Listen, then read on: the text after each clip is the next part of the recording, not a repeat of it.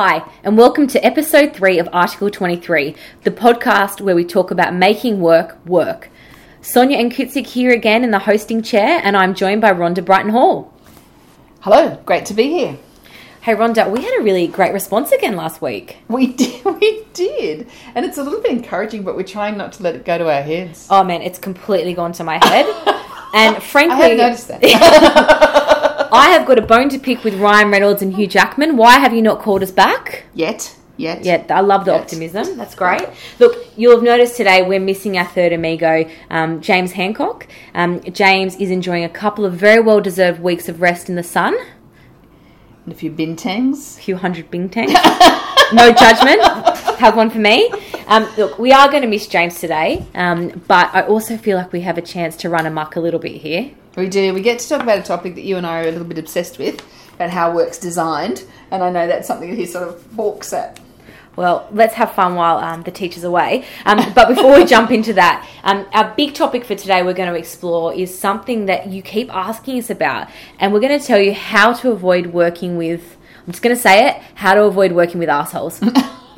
Yes, that is a, a game changer for a team or a business. You got five people in your team, you let a bad person in, they literally destroy it, not just the business, but also work for the other five people. So it's a really important one to get right. and if you're on the flip side, your career is such a big part of your life. So if you're choosing to work for or with assholes, that's going to be pretty detrimental. Yes, yes, absolutely true.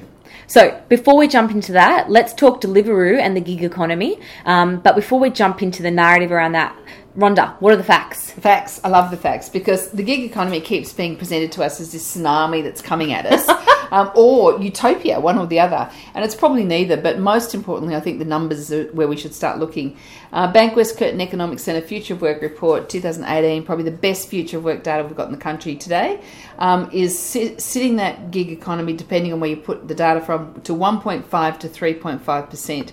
There's unsubstantiated people saying it's 6.5, but the bottom line is we are nowhere near either the States, which is close on 10, and the UK, which is close on nearly 18 now, Wow. just over 17 and a half. So that we're not having it come as a tsunami. It's actually a much smaller part of our economy than we like to think. But the good chance with that is before it becomes overwhelming, we've got an opportunity to design it in a way that works in our context and works for people. Yeah, and start to look at it in a really practical way. It, it is neither the worst thing in the world or the best thing in the world, and it isn't always trendy tech guys who are bouncing from gig to gig with joy. It could also be a vulnerable person who can't get work any other way. That is the other side of the narrative that I just love, you know, that that idea that free the shackles and be this like rich person that does really cool jobs all the time. Yeah. But there's actually that, you know, if you're a vulnerable person, it's free the shackles of a stable income and being able to pay your mortgage every month, which is probably not as rent. fun. Your rent, exactly right, exactly. So against this backdrop, what we're really excited about is that, you know, companies like Deliveroo, who are on demand meal service, are coming out actively and saying, hey, we need a new way around this. So they've recognized the employee model and the contractor model, which are kind of sitting as well established legal practices, do not cover this group of gig people. Um, and there's been recent cases, especially a big one you would have seen with Foodora, um, that has kind of put the cat amongst the pigeons around how these people are, are classified. And there's this awesome proactive call out like, let's design a new way forward for Australia. Absolutely true. And I think the optimism that you've got in that is because you understand this area so deeply. And I love the idea that we could rethink work, but we need people like you and maybe the people at Deliveroo, if there's others, I'm sure there are, um, are coming up with ways that the gig economy or a version of the gig economy could work much, much better for Australia than the current sort of, it has to be the way everybody else is doing it. and to not be to kind of this is a chance to lean in and not be lazy um, we don't want to just copy the uk there's Yep. a whole lot of great practice around the world and a whole lot of stuff that hasn't worked that we can actually learn from Yep. so this is the time to grip it up Yep, agree. cool well i feel like we've just gotten away with a small crime there by being allowed to talk about James is reaching for another Bintang to recover. so let's talk about how to avoid working with i'm going to call them jerks yeah, it's nicer. I think my mother listens to the podcast. So Hi, Wilma. so rhonda how do you avoid working with jerks if you're a leader what should you be doing It's three things that you need to know absolutely to avoid this because this is where it really comes unstuck. So the first one is the person you're bringing in, can they get stuff done? Okay, super Yeah. important. Nobody wants to work with someone who can't get stuff done. Second thing is, Can they work with other people, really lean in and help other people? And the third thing is, are they open to growth and moving forward, changing, uh, getting feedback? Awesome. Let's go deeper. So, first question, the achievement question. What are we asking? I like this way of putting it. So, saying to someone, What's the thing that you're most proud of achieving at work in the last 12 months? It's a really, everybody's done something in the last 12 months that they have done. And so you, people can usually answer that question fairly easily. But as a person assisting for the answer, what you're looking for is have they delivered anything? That's a good start. That's pretty cool. That's a good start. Do they credit other people with them? Are they solo or are they sort of saying, oh, I was in a great team and I had support from this? There's a sort of acknowledgement that they're part of something bigger than themselves. Um, and was it something that actually mattered? They might say something like, I did this, it was really important to that customer, it was really important to that part of the business, or really important to a colleague. And, and when you see someone describing their work in that sense for others, you start to get someone who's actually going to achieve something worthwhile. I love that. I also like it from a, you know what, people feel really proud of good work they've done. Mm. And if you give people a chance to show the best themselves, they'll step up and reach that plate. So, second question what are we asking? Uh, I think the second question, the best way to ask it is, and this is, I really like this question, is can you tell me of a time you've really leaned in and helped someone that no one knew about until right now?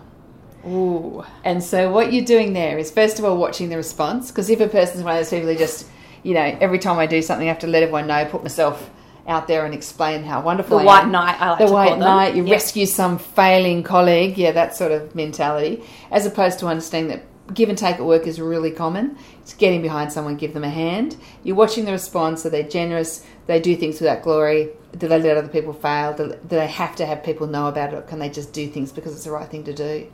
That kind of fits in nicely to the work we do around being a decent human, I yes, think. it does. It's the generous one. Absolutely. So, third question.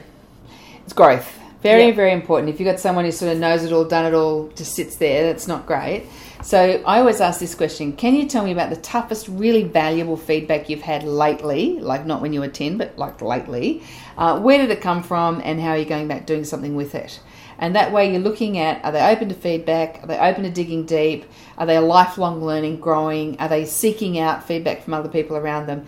And if they're struggling to answer it, it might just be they're not thinking that way. Just give them another version of it, which is like, what's the hardest thing you've learnt lately? But either way, you want to hear from them that they're open to learning. Can I just have a bit of a tip for the other side here for candidates? If somebody asks you about something tough or tough feedback, don't give people the answer you think they want to hear, like, oh, my tough feedback is I'm too quick or I'm too efficient or I'm too perfectionist. That's just people can read through that. You've got to be real and vulnerable, and that is. Um, that's just the best tip because people can see absolutely straight through it. Yeah, they can. So I love these, super simple and clear. And having sat through probably about four or five million interviews in my career, actually probably just this year alone, slight overstatement. Look, these questions are It really telling. job. It does. so we are obsessed though with an even playing field when we talk about work and relationships. So let's look at the candidate perspective. You're about to join a new company, new boss. What should you be asking? I, I think this is super, super important, and you've got to get the questions right because you don't have the power when you're sitting as a candidate, but you do have a lot more power than you think you have. So Absolutely. you're still a really important part of the conversation. So the first question is about development and career.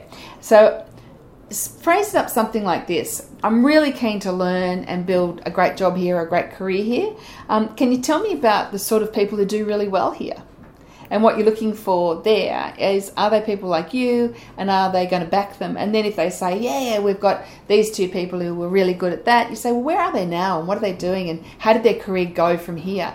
And what you want to see in the boss that's in front of you is they can back people, coach people, and get them into a better space while they work on their watch. You want to know that people thrive on this person's leadership.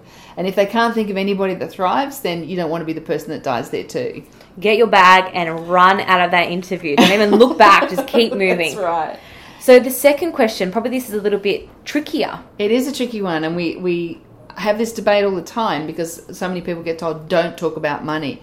And talking about money at Christmas dinner is not the thing to do, but talking about money in a job interview is probably important, and particularly if you're going in at that more junior level. So frame it up respectfully, and I like framing it up like this Um, I've read so much lately about people not being paid fairly or correctly. How do you make sure in this organisation, which I think is a great one, how do you make sure that people are being paid correctly? Now, a good leader and a good organisation should be able to answer that really clearly. We run with this award, we run above that award, we run with this market rate, and this is how we give you a pay increase over time. And they should be able to talk about that fairly confidently. And if they can't, then you probably owe it to get a better boss for yourself. Absolutely. And the third question will they support you? So this is a person like you need people who will get on with all sorts of different people, including you. So that's a really especially important you, especially you. And so there's nothing as long as a day with a boss that doesn't have your back. So, but ask it lightly. So, what sort of people do you really like working with? That's a really open question, and they'll give you some descriptions of the people, and they'll say things like, "Oh, I love people who work really hard from six a.m. till eight p.m." this is a long day. If that's what you want to do with your life right at the moment in your career, go for it. But if it's not, maybe they're not for you. And see if there's anything else. What other people do you like working with? Oh, I like working with people who work really hard. I like working with people who have fun. Whatever it is they're describing people, make sure they're describing someone that you feel you could be. Because you don't want to be on a watch with someone that you just don't get on with at all. I could not agree more. So, what are the top three top three things we're telling candidates to go in and ask? We're ask, asking First, career and development. Yep Second, money. Money, fair treatment. Third, support you. Love it. We'll put all those on our website so you can actually touch back with them. So you've got your cheat sheet. Um, thank you so much for tuning in today, and we are looking so forward for for you joining us next week when we're going to talk about what it means to be doing a job that you may not love. Yeah, because a lot of jobs are like that. And a lot of us have that sort of job we don't love at a moment in our lives. And so, again, it's a next generation question. We've been asked it by a lot of people and they've said, Can you please address this question? How do I still like myself when I'm doing a job that I don't love? That is going to be a very big conversation. So, definitely tune in. Um, just a quick note if you are new to Article 23 and you want to listen to our mounting back catalogue of really big conversations, Rhonda's laughing. The three is a back catalogue, I'm going to confidently say. Um, you can check out our previous episodes on SoundCloud and Spotify. And be a gem while you're there. Um, like us, follow us, and share the podcast with maybe a friend or two or 10 or your whole cohort Family. unit. Yeah, I would love that. that is a big moi from us. And a big moi from me too. Thanks for having us. See you later. Bye.